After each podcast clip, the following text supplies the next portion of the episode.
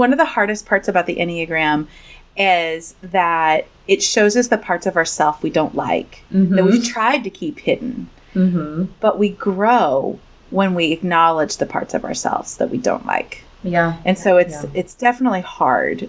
Every number, usually when you're like you don't know your number, you hear the one that's like, "Oh gosh, no, that can't be me." That's probably and then that's it. that's probably it.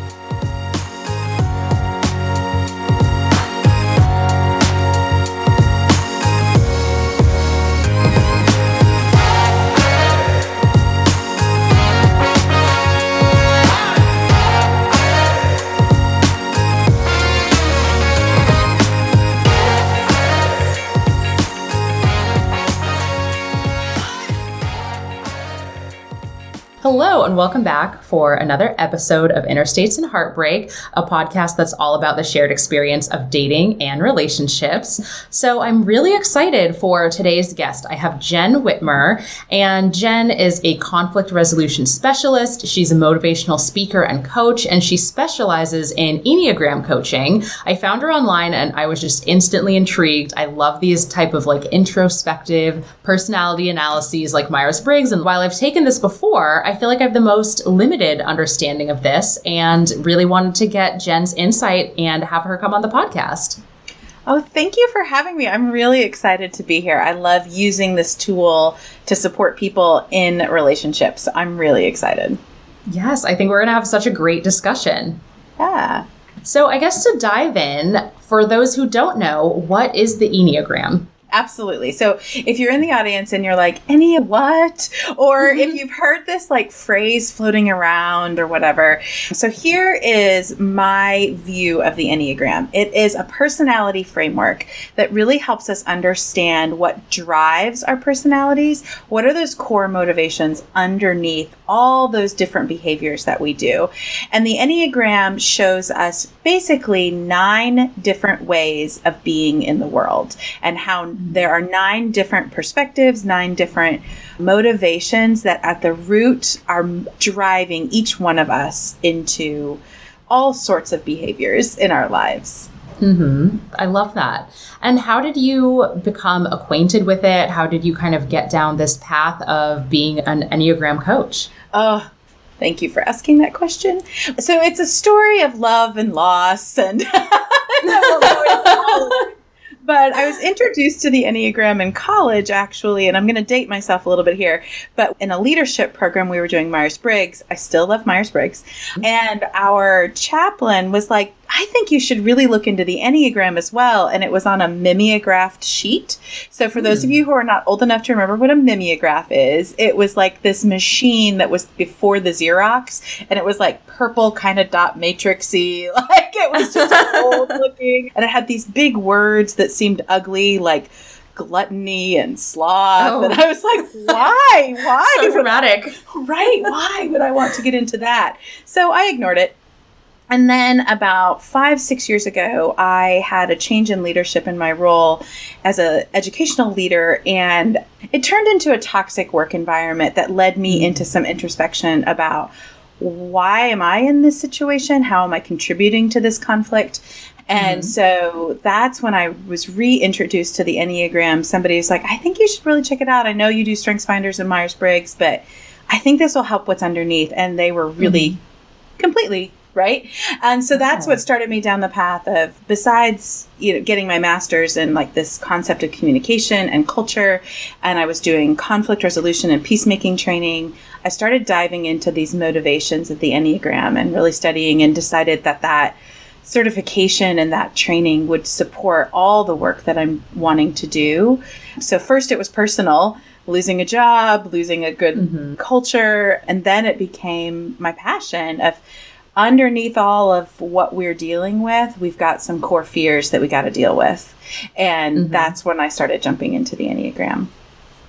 I love that. And like you mentioned, a lot of the times these stories do start off with something that's a little bit traumatic in the moment. but I love that you kind of made the most of it and you took the time to really be introspective about what was causing the situation and took action. That's really cool. Nice. yeah. So, as a coach, what would you say your services entail? Oh, yeah. So I do several things. I have a free Facebook community for women who are leaders, but also women who are interested in how do I lead my own life? How do I develop and cultivate peace and connection and power?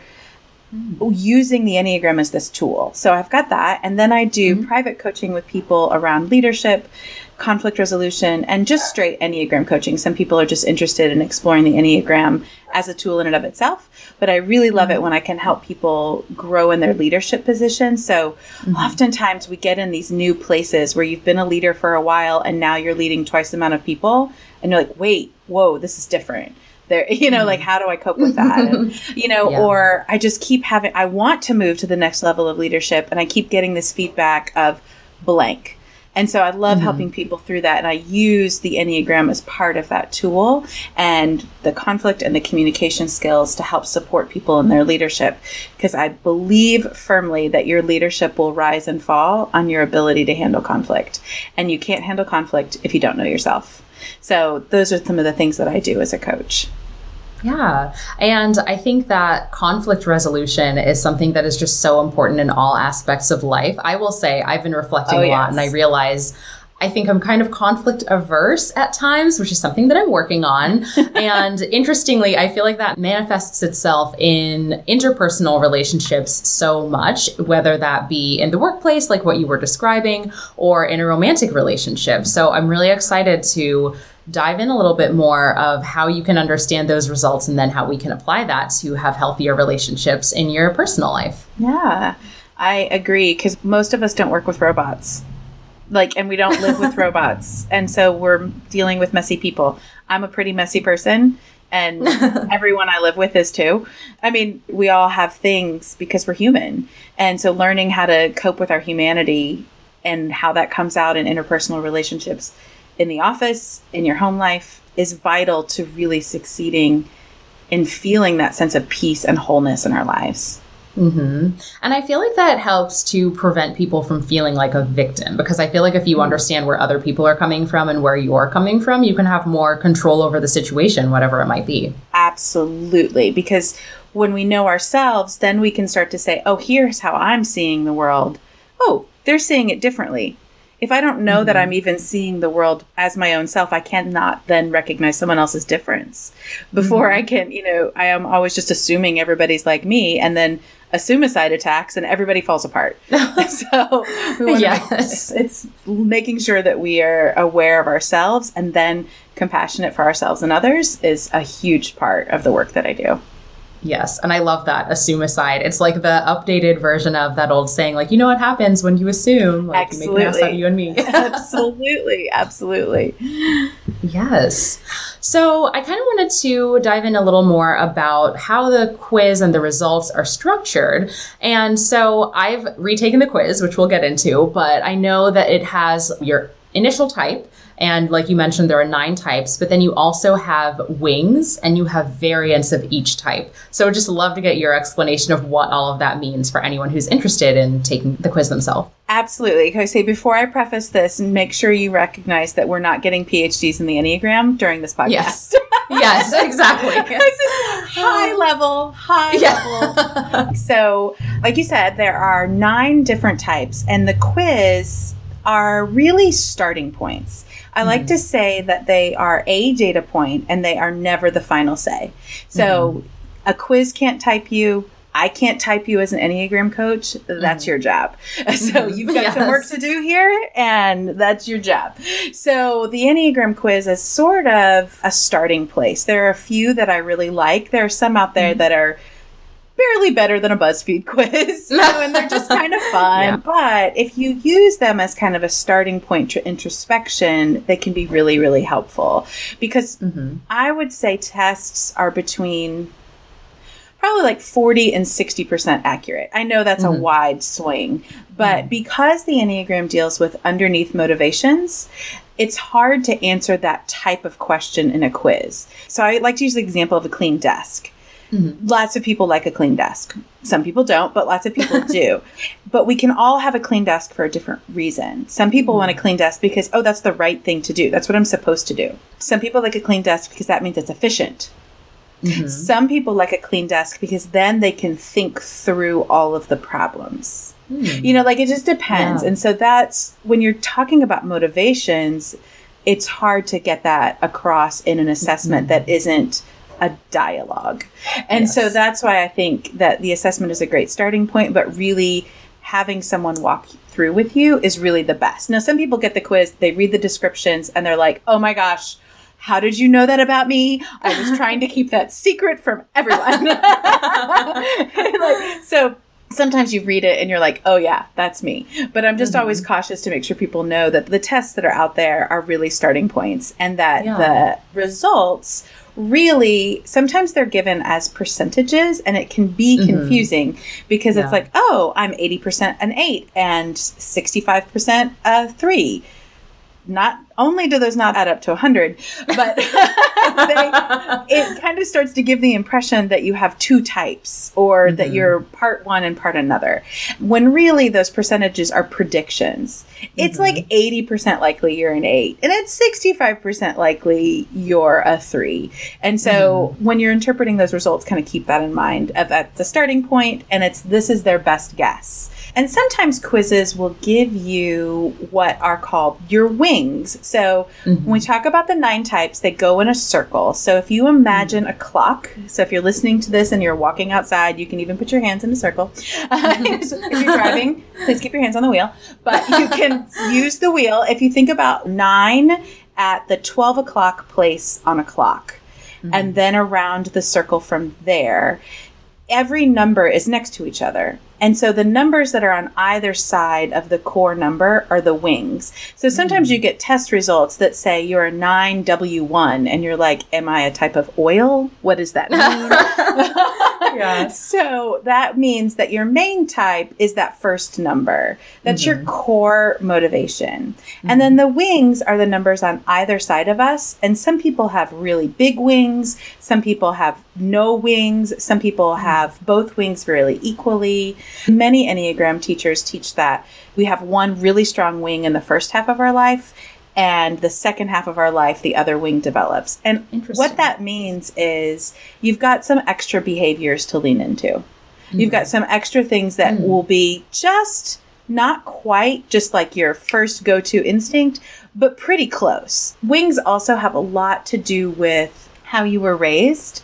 Mm. So, your hmm. family of origin, your personal culture, your culture of origin, where you live, mm. and the family that you're a part of. So, like, my dad grew up in an Italian immigrant family. I have some ties to that, which means that being loud and interrupting people is a cultural norm. Mm-hmm. It's totally fine. So, if yeah. I were somebody with a quiet Enneagram type next to a wing that's kind of loud, that'd probably be pretty natural for me because of that cultural behavior. So wings are influenced in all kinds of different ways, but it doesn't yeah. change that core motivation of the main number. Okay. So and I think wings are helpful when you're trying to decide. They give you kind of clues. If we get too much tied into them, they can be a little bit distracting. I think mm-hmm. there are a couple numbers that almost feel like multi personality disorder. Like, what is happening oh, wow. to me? Because yeah. they feel so different and they come from such different energies and places. But other than that, most of the wings, you're like, oh, I can see how that's kind of like me. Yeah, that's so fascinating. Okay, that was an amazing description because I was trying to interpret what my wing could mean and how I should interpret how different that was from my main type. So that's very helpful. Yeah, yeah, great, great. So I feel like, you know, at this point we're teasing the audience and everyone probably wants to know what are the nine types. So could you provide a breakdown? Absolutely. Everybody's like, but wait, you haven't told me what they are. Yeah. so I'm going to talk about each of the nine types from what I call the core motivations. Mm-hmm. So the core motivations include your core personality strategy, which mm-hmm. is the strategy you use to protect yourself and get your needs met. And mm-hmm. when I start saying some of those strategies, people will go, "Oh yeah, I do that." you're like, oh, right, that's it. But first, you're like, "What is a personality strategy?" So it's just a mm-hmm. way that you lean too quickly in your personality to get your needs met. Each of them also has a core fear that's paired with a core desire. So okay. that core fear is the thing they're running away from, and the core desire is what they're always wanting. Like I'm always going for this thing. Mhm. And then each Enneagram type has a core weakness. And that core Mm. weakness, this is where the big, ugly old words come in. But really, Mm. what they are, are that core struggle that's like, I have been here before. And it's that Mhm. thing that you just kind of keep running into over and over and over again. And recognizing it faster is what really helps you. But knowing that that's the core weakness you keep running into is really helpful. And then just a message, a core longing that every type wants to hear. So Okay. that's what we're going to go through in each of the nine types. Amazing. And not to throw everybody, but I like to start with type eight. oh, okay. no, Curveball. Everybody, everybody was like, "But wait, I like numerical order." I promise I it makes sense. I promise. And it has to do with the fact that the Enneagram comes in groups of three. So eight, nine, and one are grouped together, and then Oh. two, three, and four are grouped together, and five, Okay. six, and seven are grouped together. So that's why I'm starting with the eight. So that helps Okay. you, Yes, especially yes. people who are like, "But I had one first on my list." So yeah. They're like, I want to check it off. I want to check it off, you know, so it's okay. So we're starting with the eights. And Perfect. I also, the eights get kind of left behind sometimes. So eights Oh. are the challengers, these protective challengers of the Enneagram. And their personality strategy is protection. And their fear, this deep core fear that they have, is vulnerability hmm. and weakness. And they fear being manipulated or powerless. And so, what their hmm. desire is always to protect themselves and those closest to them. So, like if you are in the circle with the eight, they're protecting you. They're like the champions of the underdog. They're always wanting to support people. A lot of people who are around the idea of diversity and equity and inclusion and social justice, there's a lot of eights in that space because Mhm. they are really wanting to protect people. And I often like to say that it's not that they need to be in control, they don't want to be controlled. Hmm, okay. And that's a good distinction for people about eights. And their core weakness is often called lust. I like to say it's Hmm. more like intensity or excess because it's not Okay. really anything to do with another person. It's Mhm. about looking for this intensity. They kind of throw themselves into life and they're just the most intense number on the Enneagram oh. they're almost forcing themselves into life in order not to be controlled. So it's a little bit like living your life as a snowplow, which I live in the Midwest, and believe me, I want my snowplow and need it to get out of my driveway sometimes. Yeah. It's not always helpful in every circumstance. And so that's where eights can kind of like, ah, what is going on? Because they're always looking for that intensity. And I've Mhm. never met an eight in the world who hasn't been called bossy. So that's a pretty common experience for eights because they, like I said, they're going to take control if no one else is because they Mhm. don't want to be left it out for the open of, I don't want to be controlled. Yeah. And all of that control and all of that protection is about not wanting to be betrayed. So they want to make sure that their own heart is protected and to know that they will not be betrayed. Oh, and yeah. so I like to say that eights are like the big grizzly bear, but they're really a mm-hmm. teddy bear. Like they Oh. really underneath they are such a soft center and that's where all of their protection comes from. So they have kind of this scary mama bear exterior, but deep down it's because they are caring and deeply loving to other people. I love that. And I, I think that helps to empathize with people in your life who might be that way to just kind of understand okay, this is where they're coming from. It's coming from a good place. They're not just trying to domineer. Absolutely. Yeah, it's no they don't need to be in control. They're like, actually no I don't. I just don't trust you to be in control. So next to the eights, if you're coming back to the top, so remember your steering wheel in that 12 o'clock space is the nine. And they're at the top of the mm-hmm. Enneagram and they're often called the harmonious peacemaker. Hmm. And their personality strategy is withdrawal. And hmm. withdrawal is how they cope with this core fear of conflict. They hmm. really, really deeply hate conflict. And so they don't want to lose connection. They fear tension. They Mhm. don't want to be overlooked. Mm-hmm. And so that can send them into this withdrawal because they're always trying to maintain harmony because they want internal harmony and external harmony. That's their core Mhm. desire. And they want stability and peace. So Mhm. it's exhausting if you're always trying to maintain harmony. Yeah. Oh, but you said this thing. Oh, that's a good idea over here. And well, if that's what you want, you know, that, that's exhausting. And Yeah. um, so that's where the core weakness of the peacemaker of the nine is sloth. And so Oh. I, it's not, I know it's these big ugly words, and yeah, it sounds so horrible when you I say it like that. doesn't it? And it's not laziness. That's the thing. Mhm. It comes from this idea of maintaining all this harmony is exhausting. Mhm. And so, just as eights were the most intense number on the Enneagram, nines have the least amount of energy on the Enneagram. Mm. And so, because of this internal need to keep things stable, they want to keep the peace. They want to be easygoing. They merge with other people's ideas and feelings. Like the big joke is don't ask a nine where they want to go to dinner. This way too much. Decision fatigue is hard for everyone, but that is devastating to the nine. And so they cope with all of that by retreating, and that sloth kind of pulls them into falling asleep, each of their own needs, to the anger that mm-hmm. they experience. And really, it ends up that they can fall asleep to their own abilities and worth. And what nines really want to know, that core longing, is that they won't be overlooked and their presence matters. Your presence matters. And so that's the thing for the nine to draw them back out is mm-hmm. we need you to engage in life. We want you in our world. And they have to risk a little bit of tension because nobody ever agrees on everything. And that's where that kind of comes from. So that's that Okay. peacemaker nine. So, not to divert too much, but you mentioned that, you know, in order to re energize the nines, you need to give them that validation that they're needed. Mm-hmm. So, what can nines do to get that validation internally if they are not in a group where they're getting that? That is a great question. And I think nines nines work really well with affirmation Mm-hmm. of themselves, like reminding mm-hmm. themselves that this is what I'm going to do. And then nines really thrive in some routine because mm. I know that sounds really practical, but the reason is because it reduces their decision fatigue.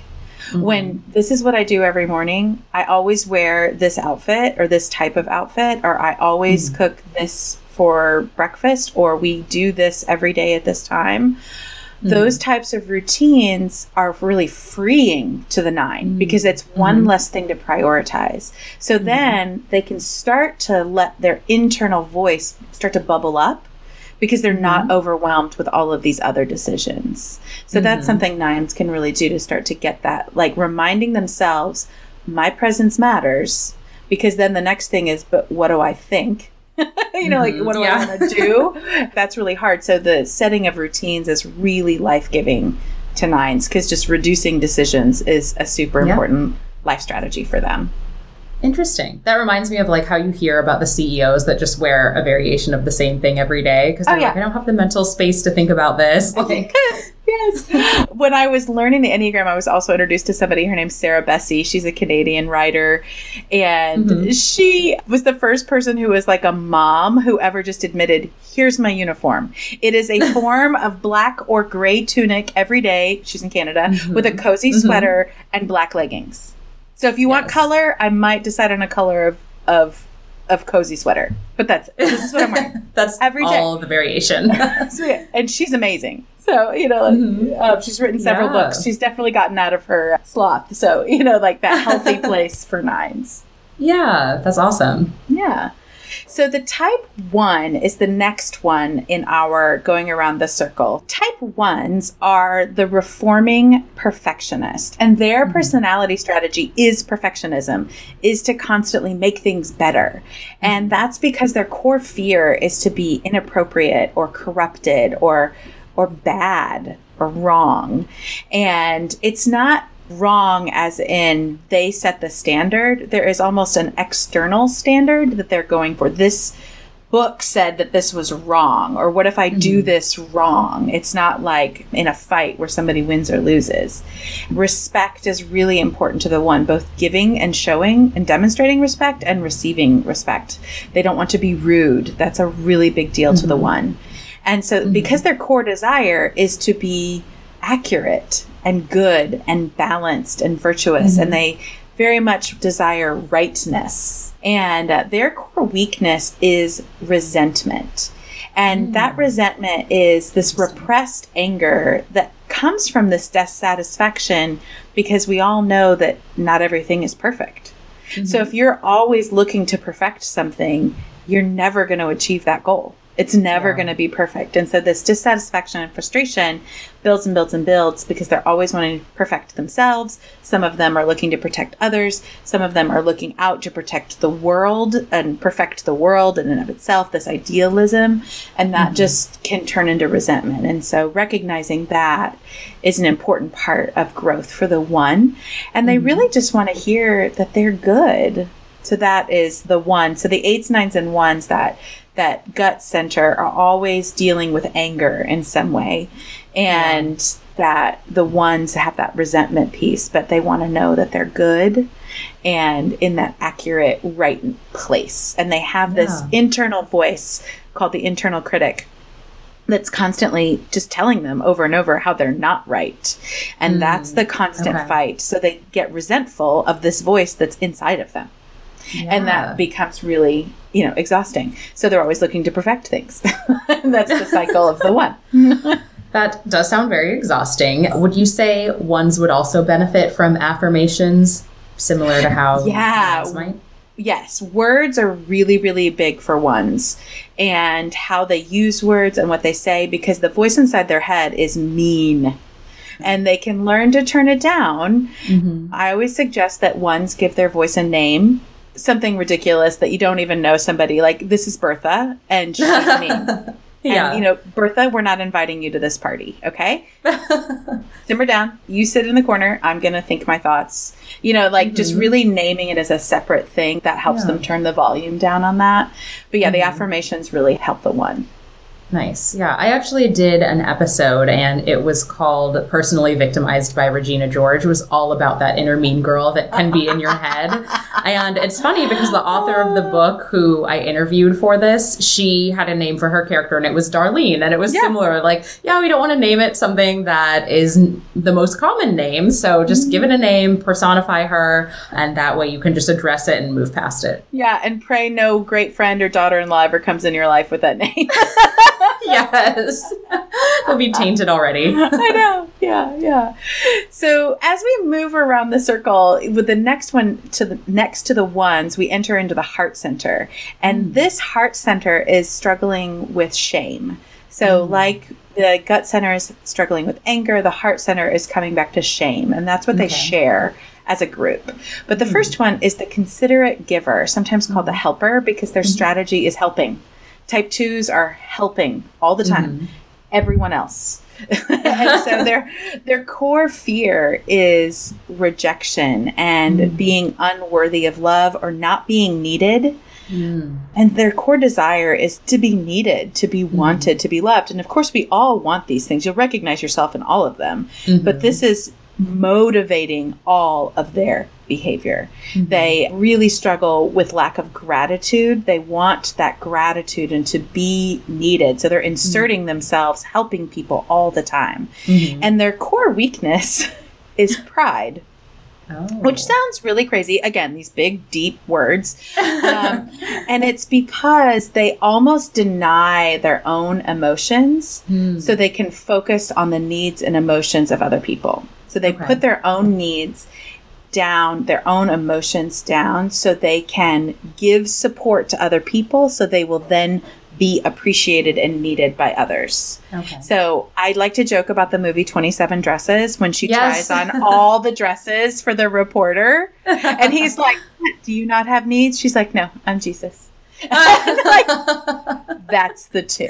Classic two. that's the class. Like I don't have any needs. I'm just going to support everyone else, and they're wonderful. I mean, twos are amazingly considerate and mm-hmm. wonderful helpers. And one of the questions I always encourage twos to ask is, "What is mine to do?" Because mm-hmm. they can jump in to support people so quickly, they steal the struggle from others for growth or they're inserting themselves in places that they are exhausting themselves. Boundaries yeah. are a big growing curve for the two.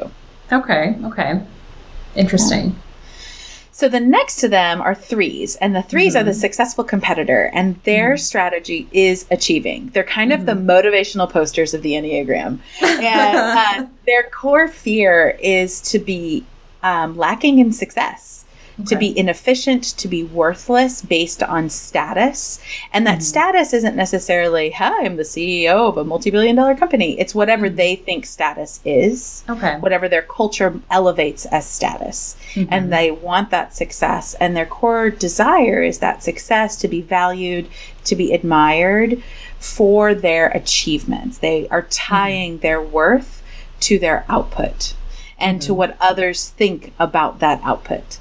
Mm-hmm. And so it's this really hard push pull of I want to succeed, but I also need others to acknowledge that I've succeeded. And that's how I mm-hmm. know that I've mm-hmm. succeeded. Yeah. And their core weakness, again, these big words are deceit. And it Oh. deceit does not mean that threes walk around lying. That is not what I'm saying. Clarifying that right away. What that means is that they can sort of buy into their own hype. Like Oh, they okay. deceive themselves about their own image and they want Hmm. and become what they think other people want to believe. A lot of threes can be like this one person in one space and a completely different person in another space and they code switch like done. Not even a thought to it. Like this is what this space needs and this is what this space needs. And I am that person. And so that's where mm-hmm. they can lose themselves. And that's where mm-hmm. the deceit comes from. They're kind of mm-hmm. driven to embellish their persona so others will admire them. Okay. And so they can find themselves in that cycle of, oh, wait, what's truly me? And Yeah. what's the persona I've created of me? yeah. And that's the hard question for threes because they want to just be loved for being who they are, for just being, not Mm-hmm. Yeah. for what they've accomplished. Wow. Okay. That that's really deep and definitely want to circle back to that, but I want to let you get through the rest of them before we dive too far into that. Sure. I know. I always tell people that one of the hardest parts about the Enneagram is that it shows us the parts of ourself we don't like, that we've tried to keep hidden. Mhm. But we grow when we acknowledge the parts of ourselves that we don't like. Yeah. And so it's Yeah. it's definitely hard. Every number, usually when you're like you don't know your number, you hear the one that's like, "Oh gosh, no, that can't be me." That's And probably then that's it. that's probably it. You know, that's Yeah. that's what's challenging. Yeah. So the four in the heart center is the romantic individualist, and they are all mm-hmm. about creating.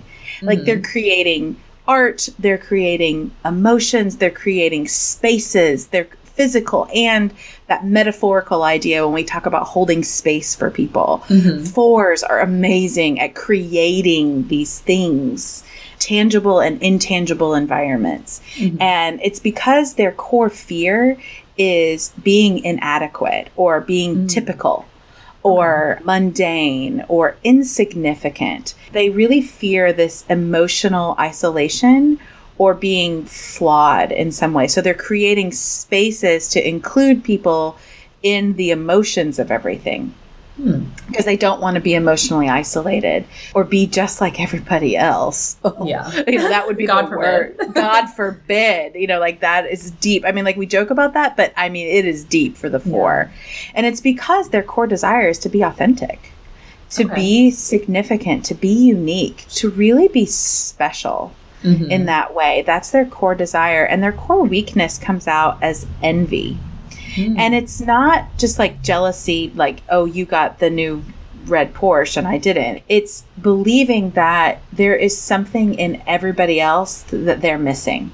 like at the core, a four has a tragic flaw, and that must be why they have the things that I want and I don't have. And that's where the envy kind of comes in.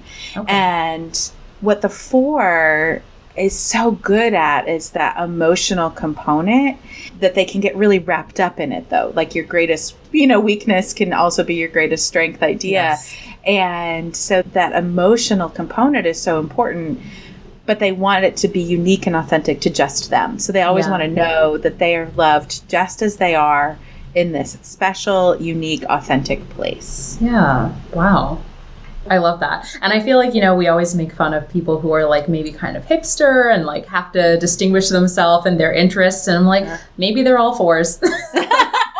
it's definitely on the rise. It's funny. I was listening to another a podcast with Don Riso, who is a famous Enneagram teacher, and he was like, "Everybody's coming up fours now. I don't think that's it, because then they're like, and I'm all better. That's probably not you then. yeah.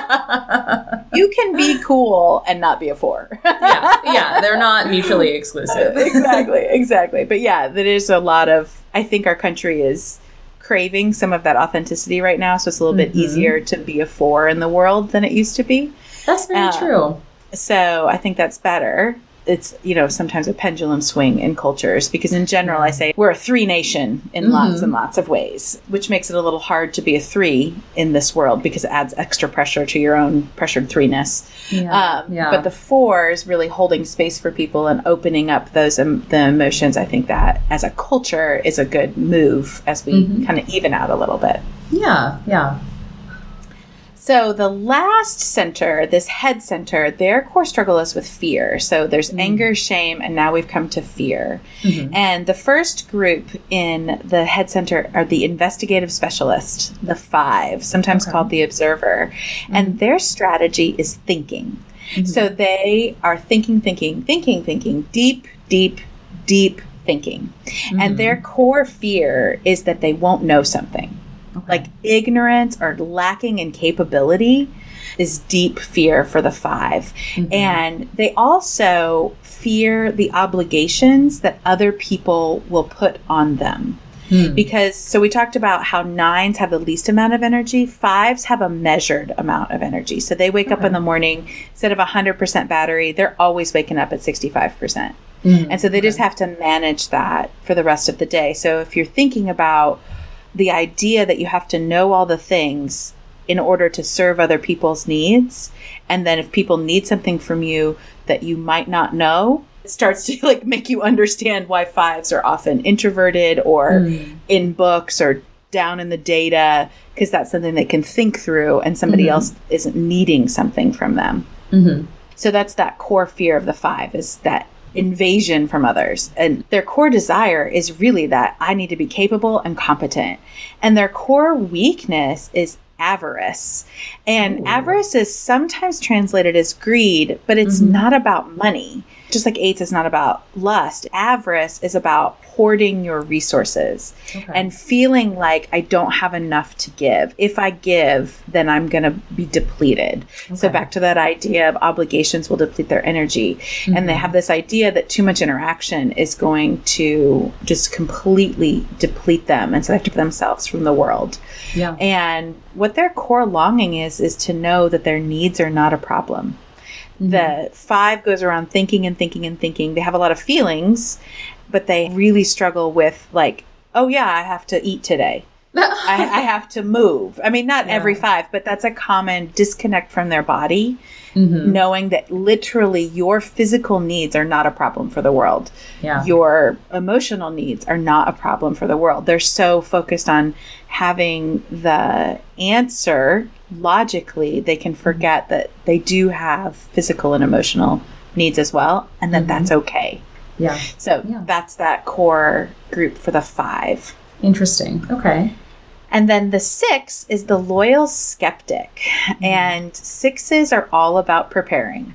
That is their personality strategy. They are preparing for all the things. Mhm. And their core fear is lack of support, lack of guidance, lack of security, Mhm. experiencing blame or being abandoned physically or relationally. They're very Mhm. much about community. So they're really desiring that security, guidance, support, community, loyalty.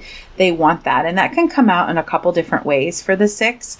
Sometimes they're like, well, this is what the authority said, and I'm going to do what the authority said because that's what's going to keep me safe. Mhm. And some of them lean way to the other end of that pendulum and are like, are you really going to be an authority? I'm going to question everything you're going to say Mm, just to make sure you're safe. Okay. I'm going to keep pushing on you, but really what I'm looking for is support and guidance and security. And I, I want to Mm. know that you're going to be okay with all of my questions because Yeah. nobody in the world asks questions like a six. Like they ask great questions and all the questions. Mhm. And they are really looking for that security in all that Mm. question. Yeah. And their core weakness is angst.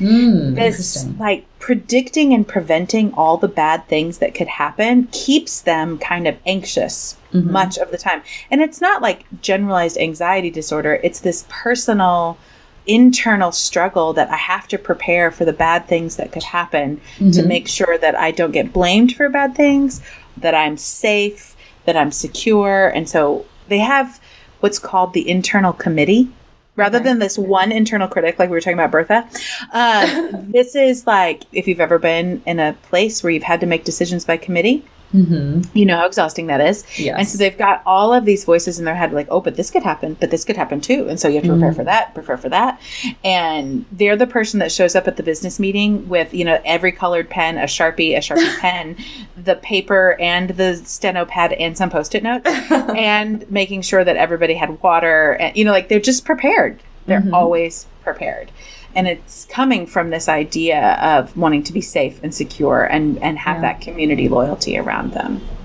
So, one thing that that made me think of is aside from mentioning that they're maybe always prepared, because this isn't always the case for this age group, they kind of remind me of like adolescence in a way, just hmm. based on what you're describing in terms of the angst. I think that's what kind of triggered that thought for me. And then the fact that, you know, they're really looking for that security, questioning authority, looking to really figure out who they can trust. Would you say that maybe it's more likely to have a certain personality type at a certain age? Like, is there a chance that maybe sixes are more prone to be adolescents and then you can kind of grow out of it?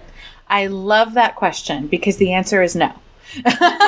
now I'll explain. Yeah. Um, so we have most Enneagram teachers believe that we've got one core type that we're born with. We've got Mhm. this kind of predilection toward one particular weakness. Mhm. And then we have the way our personality forms is in childhood we tell ourselves stories to make sense of the world.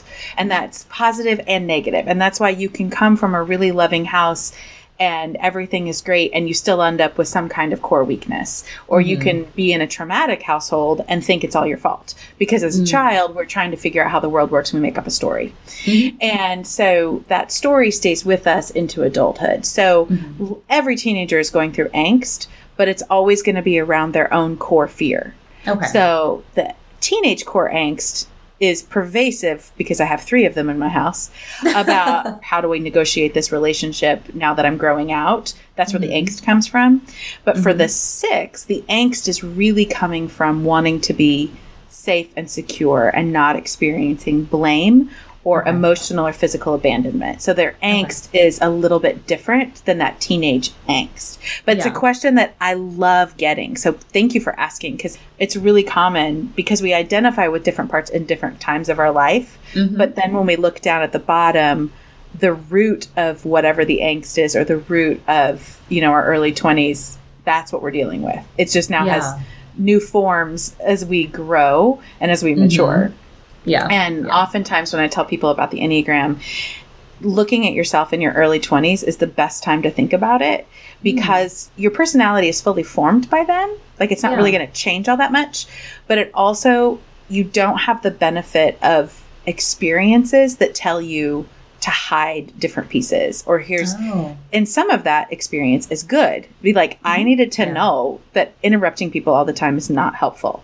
Like, I had to grow into that, you know, and other people need to know that it's okay for them to not achieve everything. You know, like, I don't need to win every single competition that's out there. And that comes with growth over time. But if you think about yourself in your early 20s, you haven't had as many experiences that shave off those rough edges, which you That's true. want. But when you're thinking about trying to identify your type, that's a great time to think about your life. Yeah, that's so fascinating. You're so right. It's like this weird period where you're like so self assured and haven't had anything happen to really rein you in yet. It's so awesome. yeah. So I honestly miss those days. so young, so naive. I know. That's great. So, Yeah. our very last type in the head center is the seven. And the seven is the enthusiastic visionary. And their Hmm. strategy is planning. They're planning for things and what's happening next all the time. What's Mhm. next? What's next? What's next? And it's Mhm. because their core fear is deprivation or being Mhm. limited.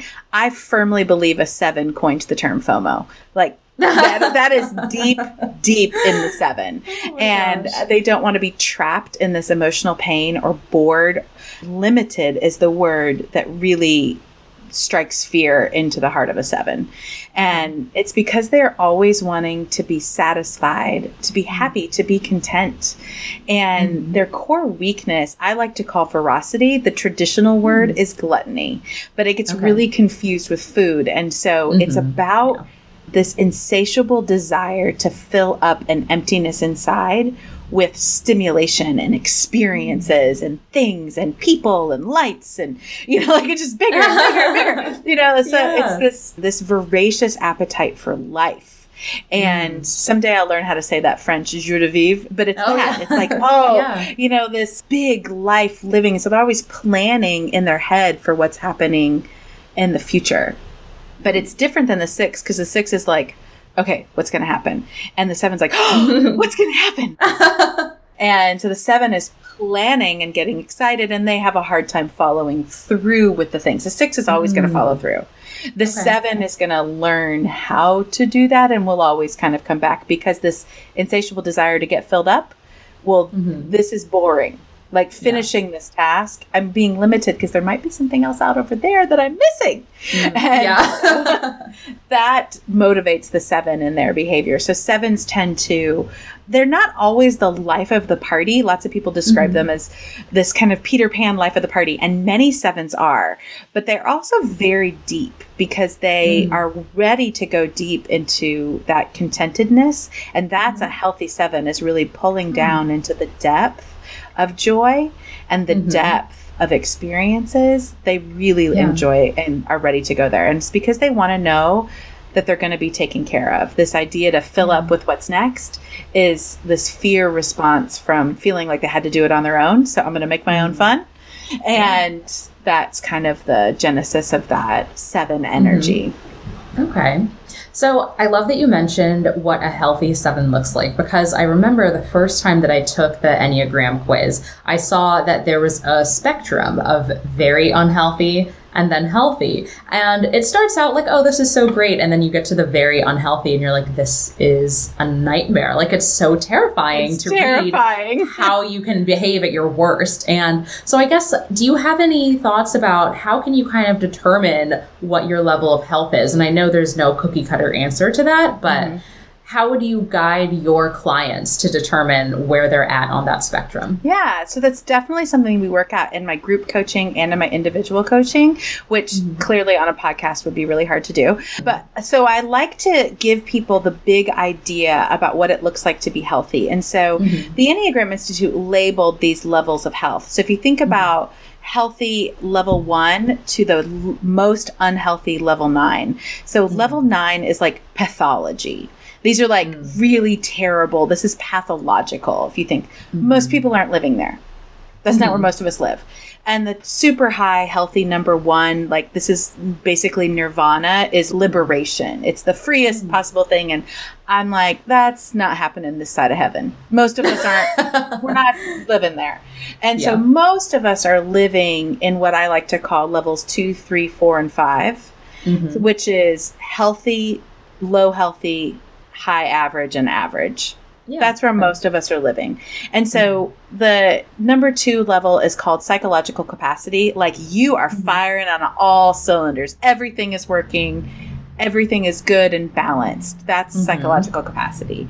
And mm-hmm. level three, which is low healthy, is a social gift. I just love that. when yeah. you are living healthy, you're a social gift. You're a gift to others, oh. you're a gift to yourself. And it's just lovely. And that's a lot of us live in that space. Mm-hmm. And we change, like we change even throughout the day or seasons yeah. of our life, but that's mm-hmm. a low level of healthy. And then high average is like this imbalance. You get caught up in those fixations, that fixation of planning, that fixation of protecting, the fixation of achieving. Get a little bit out of balance and fixated on that. Mm-hmm. And that's average space. And we all live in, at some point during the day like that. That's pretty yeah. average. And then five is interpersonal conflict. When you're mm. in average space, you're living a lot of interpersonal conflict because you're fixated on things, you're not seeing other people's perspectives, you're giving into your fears mm. perspectives are off. So that causes conflict because conflict happens when there are limited resources and differing goals. Mm-hmm. And that's the genesis of conflict. So that's the average. We all end up there sometimes too.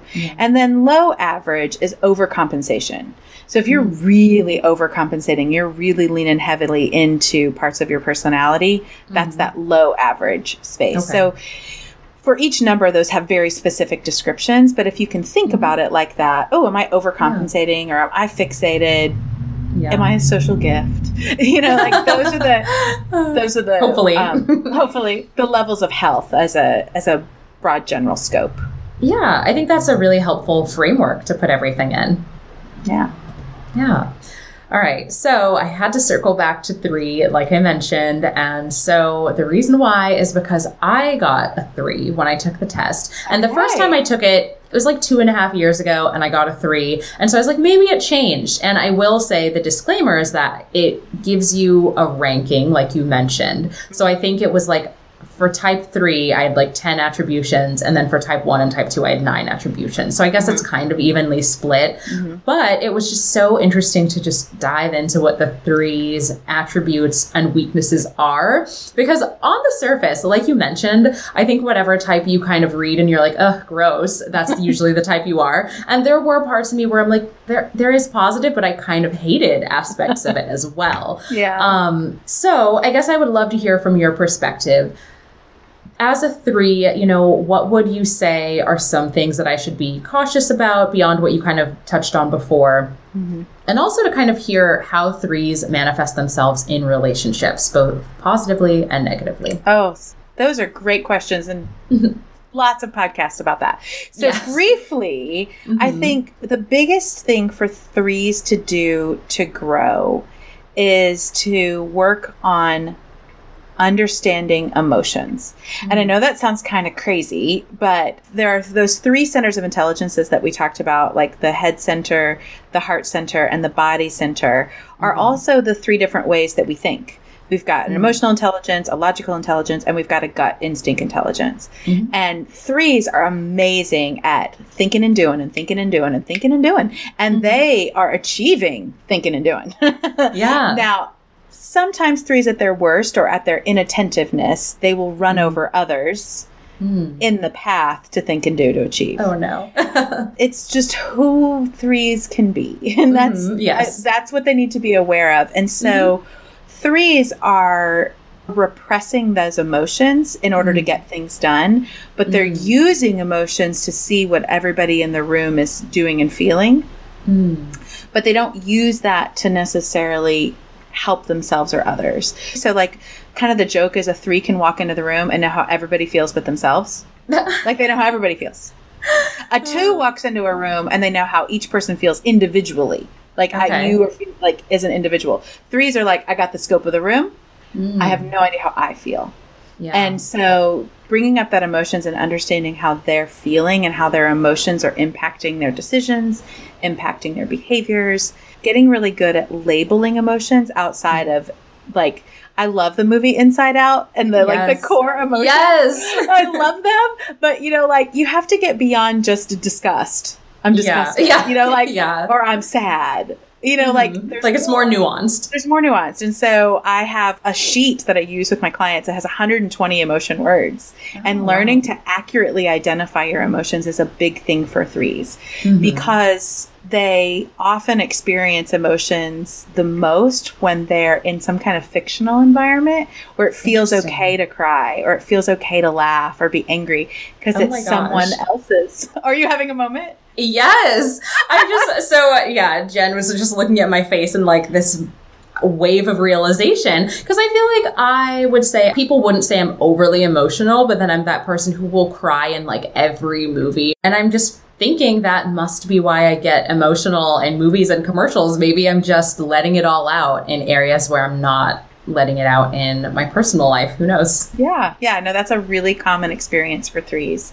And so threes tend to show up in the world as pretty natural leaders, mm-hmm. but when they hit a place where they lack some skills, that's when threes really struggle. So if they think that they should just know and they just kind of mm-hmm. keep plowing forward, mm-hmm. that's when threes become leaders who just make some bad decisions because they don't mm-hmm. actually have the skills, but they're not willing to admit that they don't have the skills. Mm-hmm. And so, because they're denying that emotion that they feel mm-hmm. inadequate, then they just kind of keep pressing forward. So, that's some of the ways threes show up that is unhelpful. But when threes really start to pull up their emotion and, like, wait a second, I'm feeling inadequate. Is there a reason? Is it a true reason? Do I need to learn something? Does somebody else have something to offer? They start pausing a little bit because threes, I mean, they have solved all the problems for 50,000 years from now. And right now, they're not wasting any time.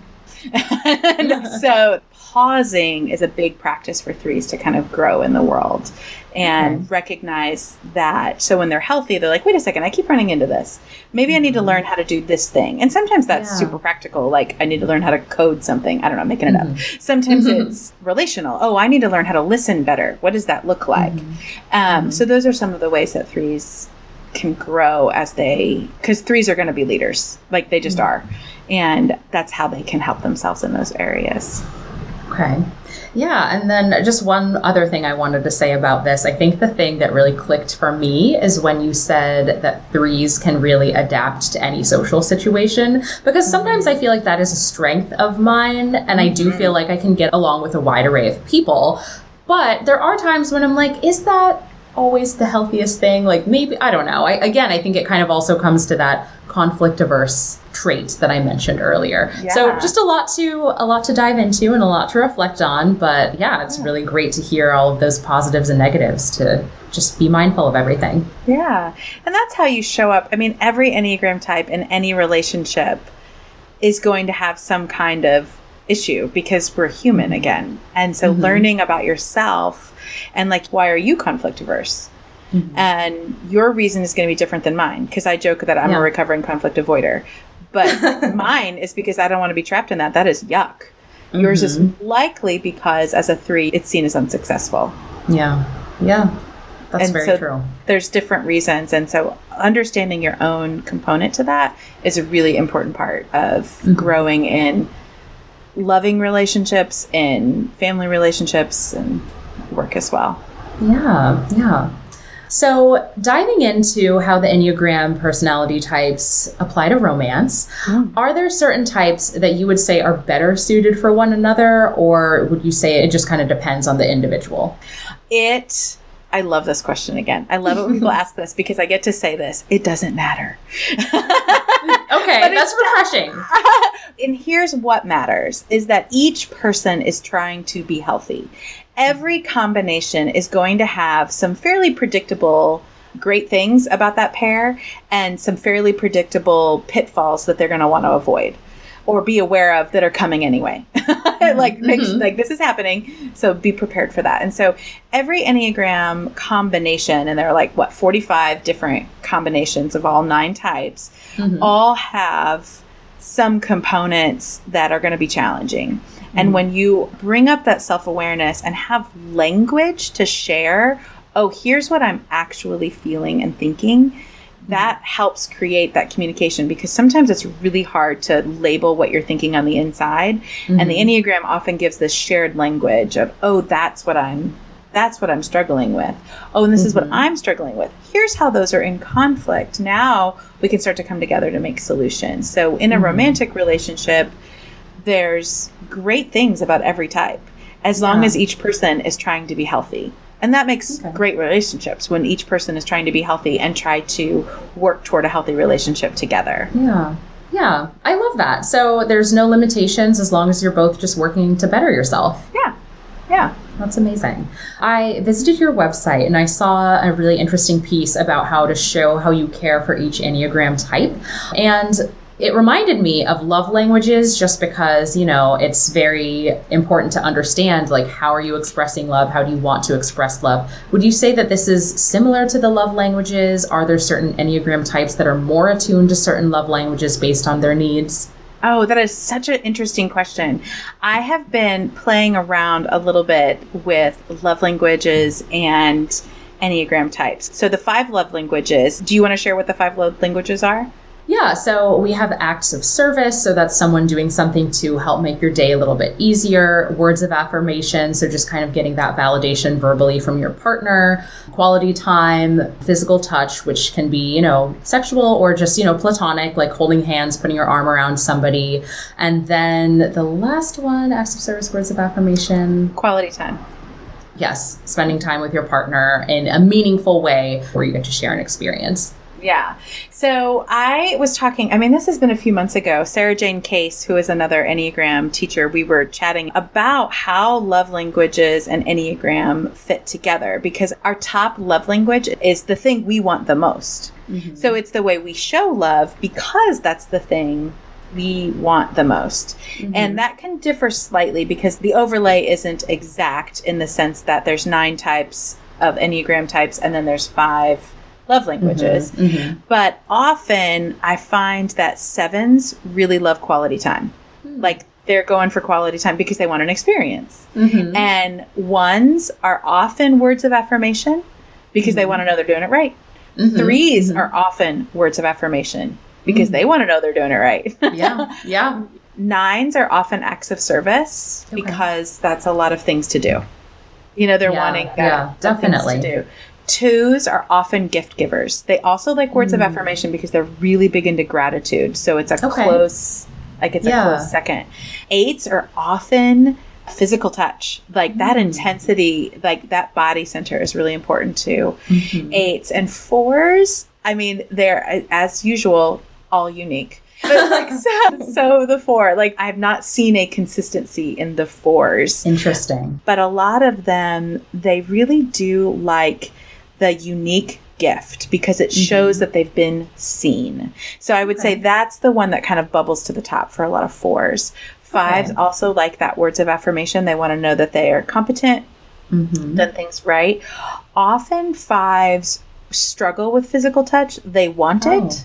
Okay. But they don't quite know like it's this like oh i want that to be my love language but i don't know how yeah. to like it's this interesting struggle for fives um sixes often want those acts of service. They're very much mm. about that community. Sometimes sixes are quality time. So I think it, it really depends on each of the different types. But it's an interesting conversation that I've like started to data collect a little bit with my clients yeah. about that because I think it comes down to the that core longing. What are you wanting to hear? Mm-hmm. So mm-hmm. that's how you're wanting to get love and receive love. Yeah, that makes total sense. And it does make sense, all of the alignments that you mentioned. It's like, okay, that tracks. Like, if this is your motivation, then that mm. seems like the most logical way for it to be expressed. Yeah, yeah. Yeah. And I realized I forgot gifts. And, like, of course, I forgot gifts. That's like my lowest love language, and I don't really care about that. So it's so mine, too. Like, which is hard being married married to a gift giver, I joke about our biggest fights is when I got this really great gift and I didn't cry because I didn't know that was the response I was supposed to have. Yeah. It's like, oh, I didn't know. I don't think I've ever cried from a. I can't imagine. Like, I, there are gifts I'm very appreciative of, but yeah, that I don't know if that response will ever be elicited for me. Again, maybe a commercial of someone else getting the gift, but not me. right, right, right. So, one last aspect I wanted to dive into I know your coaching is really involved in conflict resolution, mm-hmm. and that is really important for romantic relationships as well. So, I guess I would love to hear from your perspective what should a healthy argument look like in a romantic relationship, and how do you advise people to have healthy conflicts with their partner? What a fun question. Mostly because if you have a healthy argument, then the conflict gets over faster. Because remember, I'm a mm-hmm. recovering conflict avoider. Uh, so a couple just off the cuff quick tools that you can like go home today and do. One is don't fight about it when you're fighting about it. So like when the thing mm-hmm. happens, it, like solve that problem, but then all the residual feelings that you're having about that, talk about that later. If you can. Mm, Sometimes that's not possible. Yeah. But like so I'm going to use dumb examples. Why can the glass not go in the dishwasher? Why is the glass not in the dishwasher? Yeah. This is not hard. okay, just put the glass in the dishwasher and then, mm-hmm. you know, like I'm I'm struggling a little bit because I keep noticing this glass is not in the dishwasher. So mm-hmm. solve the problem and have the conflict later. Sometimes that's not mm-hmm. always available to you, but you'll be surprised how much it is actually available. So yeah. the second thing is be close. So literally mm. sit close together. And okay. there's a few reasons for that is because you're going to be far less tempted to raise your voice if you're sitting on the couch mm. next to somebody. It's just okay. harder. It's literally physically harder to do. So you're putting yourself yeah. in a position to be soft. And that's what mm-hmm. you need in a conflict is you need to be soft to hear what the other person is saying and yeah. soft toward your own self. So be close. And the second thing is is always be looking for the win-win. So conflict resolution is first a posture. Then it's a set mm-hmm. of skills. So there's all kinds of skills that I teach people in conflict resolution, but first of all it's a posture that isn't it's you against me. It's not mm-hmm me and you on two sides and we're fighting about something. It's you and I together, arm in arm, against the problem out there. Mm-hmm. And so if you can posture yourself of, okay, we're problem solving together this thing that is external from our relationship rather than mm-hmm. you're the problem, you're the problem. Well, you always do this. And then you start facing one another in a face off versus, hey, we're on the same team.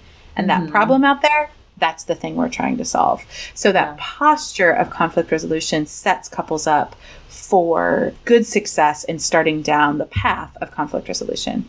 And I would say the last thing is agreed upon ideas. So, like, mm-hmm. we agree that we're not going to fight when people are drunk. We're not going to fight when mm. people are tired. We're not going to fight when people are hangry. We're not going to mm-hmm. fight when I haven't had my coffee. I'm not going to yeah. fight when, you know, like, those yeah. are not good times to have conversations. And so, agree mm-hmm. upon that. Like, wait a second, I feel that this is headed toward conflict and I haven't had a sip of this delicious black liquid. So, can we put that off for like 10 minutes? Or can yeah. we talk about it later? Or wait a second, I've had two glasses of wine and this is too much. Mm-hmm. And I'm just mm-hmm. afraid that we're not going to say things that we can take back. And so agreeing yeah. upon those things together is a really helpful place to start in relationships. Yeah. I love that. I love that idea of setting boundaries and especially around, I mean, I definitely get hangry. So Ooh, that yes. is very relatable. And I'm sure a lot of people can also relate to fighting with your partner when you're maybe a little intoxicated. So mm-hmm. good to remind yourself that that's not a productive time to have a conversation. Yeah. Oh, and one last thing you don't have to solve it all in one conversation. You mm-hmm. can yeah. pause. Yeah. You know what? I need a break. And so mm-hmm. set a time to come back. Don't avoid it set a time to come back, but you can pause. Like, I just need mm-hmm. a 10 minute, I'm going to go walk around the block. I'm going to go lie in our bed, whatever. Like, just separate and come back. It's okay that it doesn't finish in one conversation. And that can mm-hmm. be hard for specific personality types, but mm-hmm. giving yourself the permission is really helpful. Yeah, I love that. So, this has been really insightful, and I wanted to thank you so much for sharing all of these insights. And I hope people are motivated to look up what their type is. I just wanted to pose one final question for you before yeah. you plug where people can find you. If you're comfortable sharing, what's your type? Oh, I am a type seven. Oh, okay. Yes. Okay, I love that because as you were describing the sevens, I was like, they sound so fun. Like, they sound like the best. So that's awesome. I we, definitely get that energy. we get that a lot. I think the sevens are the only number that on the initial read, we're like, yeah. And then we're like, oh. like it just takes I don't know. I was like, I wish I were a seven, honestly. oh, we have our own struggles. Well, thank you so much. Where can people find you and find your services? Would love for you to plug all of your handles. Absolutely. So I hang out the most on Instagram and LinkedIn at Jenn underscore mm-hmm. Whitmer. And then on LinkedIn, mm-hmm. it's Jenn Whitmer. You can find me. But my website, jennwhitmer.com. So that's J E N N, two N's whitmer.com slash freebies. I've got a place where you can sign up for that 120 emotions thing I was talking about. You can join mm-hmm. my private Facebook community from there. There's the link. And mm-hmm. then I also offer free workshops fairly frequently. And then I would love to offer people a free call. So if this sparked mm-hmm. something in you and you're like, wait, I feel really stuck right here, or I'm just really curious about this Enneagram thing and I want to talk to you some more. I would love to hop on a Zoom with you and just follow up with some more and let you just explore what coaching could be like for you. And it's just totally on me and we'll spend some time and you get to experience some coaching. I always love saying hi on Clubhouse and all of those places and be great. Yes, highly recommend. I mean, I personally wish our discussion could last another hour. So, yes, please seek Jenn out. And thank you again for such an amazing discussion. Absolutely. Thanks for having me. Let's be exclusive. Subscribe to Interstates and Heartbreak wherever you listen to podcasts for more firsthand stories about the unglamorous side of dating in Los Angeles. And while you're at it, you can write me a love letter with a rating and review on Apple. See you next Sunday.